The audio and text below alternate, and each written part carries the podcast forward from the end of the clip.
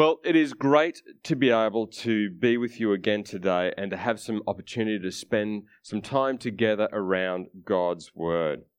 If you missed last week, then you missed a great message by Rod Clements and his reflections on the renovations of his, his home, but also the renovations that God does in a person's life. Rod reminded us to not stress. Jesus is the guy for that. And those times of change are character building.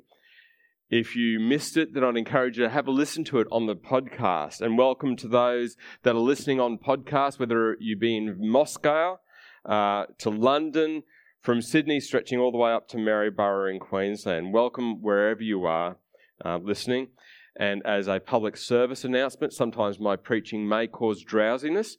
So if you're operating heavy uh, machinery, then uh, don't listen to me now. No, only kidding. All right. Um, a few months ago, uh, we were invited to feedback topics of what you wanted us to look at over a, a couple of weeks in a You Asked For It series and during our time in the Word. And there are a couple of suggestions surrounding faith. And given the handwriting, I suspect they are from the same person, but we don't have a name. So if I didn't hit the topic right, then you'll need to out yourself afterwards and let me know. But I thought it was helpful in light of last week's message to spend some time looking at the topic of faith based on the life of Peter's story and what we can learn about faith a little bit as a result. The author of Hebrews writing about faith in chapter 11, verse 1, has this to say Faith is the confidence that what we hope for will actually happen. It gives us assurance about things that we cannot see. Peter, the same Peter that we uh, read about just before, writes in his first letter in 1 Peter chapter 1 verses 8 and 9, you love him even though you have never seen him. Though you do not see him now, you trust him. This is referring to Jesus. And you rejoice with a glorious, inexpressible joy. The reward for trusting him, the reward for trusting in Jesus, will be the salvation of your souls. Or another way of phrasing it would be using the word faith as it was as a 15th century verb. The reward for faithing him will be the salvation of your souls. For Peter, this faithing Jesus began before Peter even met Jesus.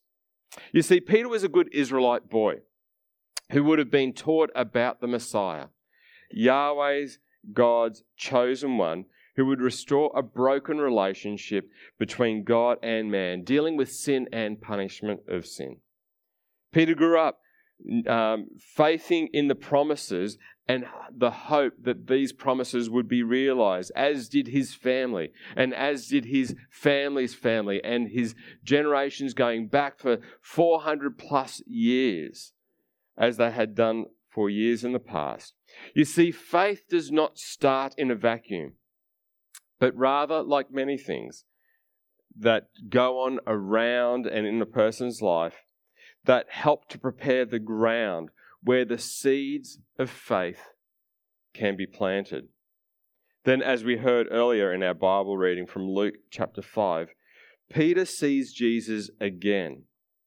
As we learned last week, the fisherman gets taught a fishing lesson from a carpenter.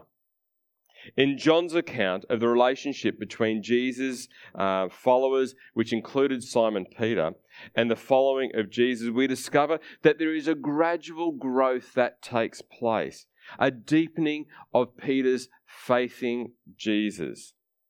In John chapter 2, Peter gets to tag along with Jesus at a wedding celebration. So let's have a, a quick reader, a quick review of this in John chapter 2, verses 1 to 11. I'm reading from the New Living Translation. The next day, there was a wedding celebration in the village of Cana in Galilee. Jesus' uh, mother was there, and Jesus and his disciples were also invited to the celebration. The wine supply ran out during the festivities. So Jesus' mother told him, They have no more wine. Dear woman, that's not our problem, Jesus replied. My time has not yet come. But his mother told the servants, Do whatever he tells you.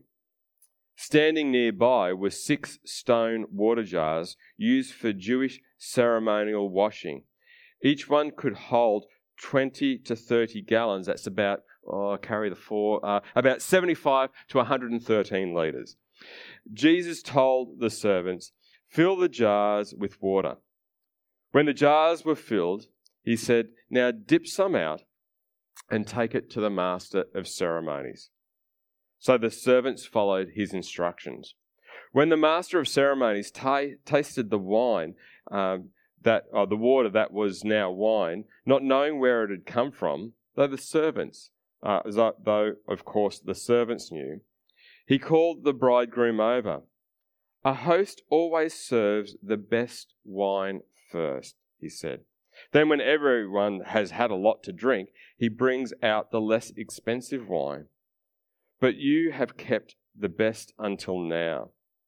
This miraculous sign at Cana in Galilee was the first time Jesus revealed his glory, and his disciples believed in him. Now, it's easy for us to assume that when we read this statement and his disciples believed in him, that it's a salvation belief, a faithing in Jesus that meant that they accepted him as Lord and Savior. But as you read through the Gospels, and especially as you read through the Gospel of John, it's probably overstretching to suggest that this was a salvation faith in Jesus at such an early stage. It's probably better to consider this is the dipping of one's toe in the, in the faith water, as it were. Over the next couple of years, John's account shows the disciples, Jesus' first followers, faithing Jesus as it grows and as it develops. You see, faith in Jesus is rarely ever an all in thing from the very start. There are times when we can feel as if uh, our faith is greater or lesser um, in our faith in Jesus because we struggle to believe, because we struggle to trust. And I can't help but wonder whether there hasn't been damage done at times by bullet point theology statements, such as, if Jesus is not Lord of all, then he is not Lord at all. If Jesus is not Lord of all, then Jesus is not Lord at all.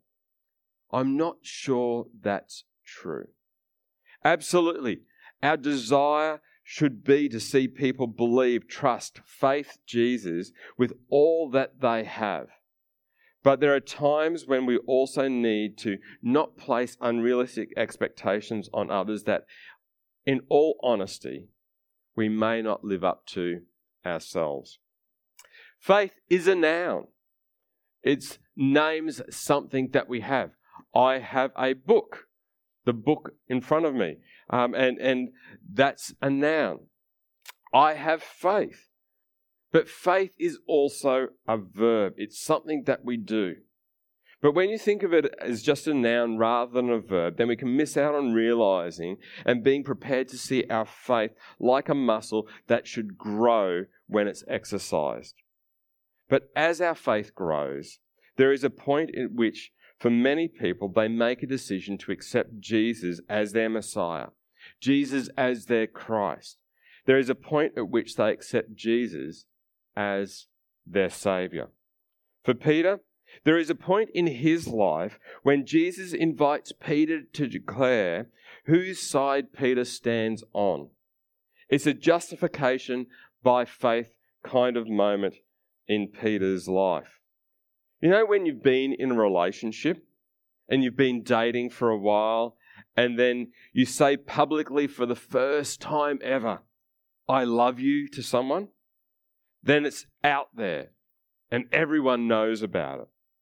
Well, in Matthew 16, we read about Peter's moment of declaring faith in Jesus, not just as a rabbi or as a wise sage or as a prophet, Jesus was going on a road trip with his followers, as far away from Jerusalem as he had ever been. In Matthew 16, verse 13, we pick up the story. When Jesus came to the region of Caesarea Philippi, he asked his disciples, Who do people say the Son of Man is? Well, they replied, some say John the Baptist, because some people believed in reincarnation back then, that, that John the Baptist had died, he'd been beheaded, and so the spirit or, or the, the presence of John the Baptist was, was living out in the person of Jesus. Some say Elijah. The others say Jeremiah or one of the other prophets. Then Jesus asked them, But who do you say I am? Simon Peter answered, you are the Messiah, the Son of God, the Son of the living God. Jesus replied, You are blessed, Simon, son of John, because my Father in heaven has revealed this to you. You do not learn this from any human being. Now I say to you that you are Peter, which means rock. And upon this rock I will build my church, and the powers of hell will not conquer it. Now, this isn't some hereditary office that is passed down from one apostle to another that Jesus is talking about here, but rather Jesus is referring to a saving declaration, a justification by faith declaration. Upon this rock, upon this declaration of faith, that I am the Messiah, you are made right. You are justified by faith in Jesus as you faith Him to be the Messiah, the one and the only one who can bridge the divide between sin and between people and their Creator God. It's not faith in just anything that we are justified, that we have our sins, our failures, our stuff ups wiped clean. It is by faith in Jesus as the only Son of God who is set apart to make things right between God and us. Nothing we can do can make us right with God. It is only because of what Jesus has achieved. And when we when we faith in Jesus, we we become justified and join into the family of God and in all the promises that are offered to us. So of course, once we have this level of faith that we're talking about, it's, it's this 100% faith, and nothing more can be added to it, could it? We've arrived in our faith journey. The Bible, however, shows us a different reality. You see that when our faith has further opportunity to grow and develop, and we see that time and time again in the scriptures, there will be times when we will struggle and we will feel like a faith failure. There are times when we need to lovingly come alongside other people in their struggles of faith. When the cracks start to show and we've run out of whitewash. In Mark chapter 9, we read an occasion of spiritual warfare and faith. In Mark chapter 9, verses 20 to 24. So, this is after Jesus has been transfigured and he comes down off the mountain with Peter, James, and John, and they bring a boy over to Jesus. So, they brought the boy. But when the evil spirit saw Jesus, it threw the child into a violent convulsion, and he fell to the ground, writhing and foaming at the mouth. How long has this been happening? Jesus asked the boy's father. He replied, Since he was a little boy.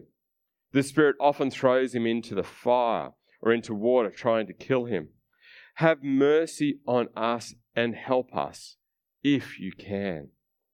What do you mean, if I can? Jesus asked. Anything is possible if a person believes. The father instantly cried out, I do believe, but help me overcome my unbelief. Jesus, my faith is this much. Please help my faith be this much. After this, the disciples in Matthew chapter 17, verse 19, chat to Jesus about what had happened and, and why they weren't able to cast out this demon out of this child themselves. And so they asked Jesus, Why couldn't we cast out that demon? You don't have enough faith, Jesus told them. I tell you the truth. If you have faith, even as small as a mustard seed, you could say to this mountain, Move from here to there, and it would move. Nothing would be impossible. Now, it's important to remember the context here. This is after Jesus has acknowledged Peter's faith. The verse that we read earlier that, that um, Peter is declaring that Jesus is the Messiah, the Son of the living God. Peter, uh, but clearly, Peter's faith and the, the faith of the other disciples still had room to grow. Their faith could get bigger, stronger through exercising their faith in Jesus. Peter and the other disciples were never going to move mountains by trusting their faith, their own ability, but by growing in their trust, in their belief, in their faith in Jesus. Faith in Jesus, even saving faith in Jesus, is not an end of our faith journey and its growth. However, nor is experiencing doubt or uh, reason to give up on your faith journey. It wasn't for the disciples, and nor should it be for us. Even after the disciples have seen Jesus die on the cross for their sins, and they accepted that Jesus rose from the grave, we discover in Matthew 28 16 and 17. Then the eleven disciples left for Galilee, going to the mountain where Jesus had told them to go. When they saw him, they worshipped him, but some of them doubted. When we consider matters of faith, we can easily get trapped into thinking that faith is like a toggle light switch, that it is either on or it is off. And that as soon as we have saving faith, faith, as soon as we are justified by our faith in Jesus, then that means that Jesus is Lord of all. But the reality of Peter's life and the other followers of Jesus and the lives of other disciples reveal a different story. Faith is a journey. So much more than a noun, Faith for a follower of Jesus needs to be a verb, an action that we live out. Faith is something that grows through the lives of others, the example of others, the story of others. It creates the fertile ground for the seeds of faith to be planted. Faith in Jesus is something that can emerge over time as we test the waters of faithing Jesus. That our faith in who Jesus is as the Messiah, the Savior, the Son of the living God, through whom our sins are forgiven and our broken relationship with Creator God is restored, is the bedrock on which all crea- uh, Christianity is built. As faith in Jesus continues to be tested, exercised, doubts will come and people will be um, doubts will come about the, the power of Jesus to transform their lives. But rather than taking us by surprise, we can be encouraged that even in these times of doubt, even in these times when our faith seems this much and we long for it to be this much, Jesus still calls and commissions us, just as he did those first doubting disciples, despite the shortcomings of faith. Because being a catalyst of transformation in the world has, has less to do with us and more to do with Jesus we faith in. As we take time to respond today, as we take time to reflect upon what God might have been saying to us today, there are a few reflections which I invite you to choose one to respond to. Perhaps you might want to take some time to pull out that response card and write a prayer thanking God for someone who helped to prepare you uh, in your faith in Jesus or continues to help you in your faith in Jesus. Something else that you might want to consider and respond to is Have I actually accepted Jesus as my Savior? Today is a great day to do that. If you'd like to know more about what it means to be a follower of Jesus, then I'd love to talk to you some more about that after the service, or alternatively, Talk to someone else that you know that um, has accepted Jesus as their Lord and Savior. Perhaps today you want to invite Jesus to grow your faith. Perhaps there's a specific area in your life that you need to take a faith step in. Like Peter, maybe it's time for you to get out of the boat. Write a prayer of faith today. We're going to have some music played, and I invite you to pull up those response cards and respond to the things that God's saying to you today. God bless you.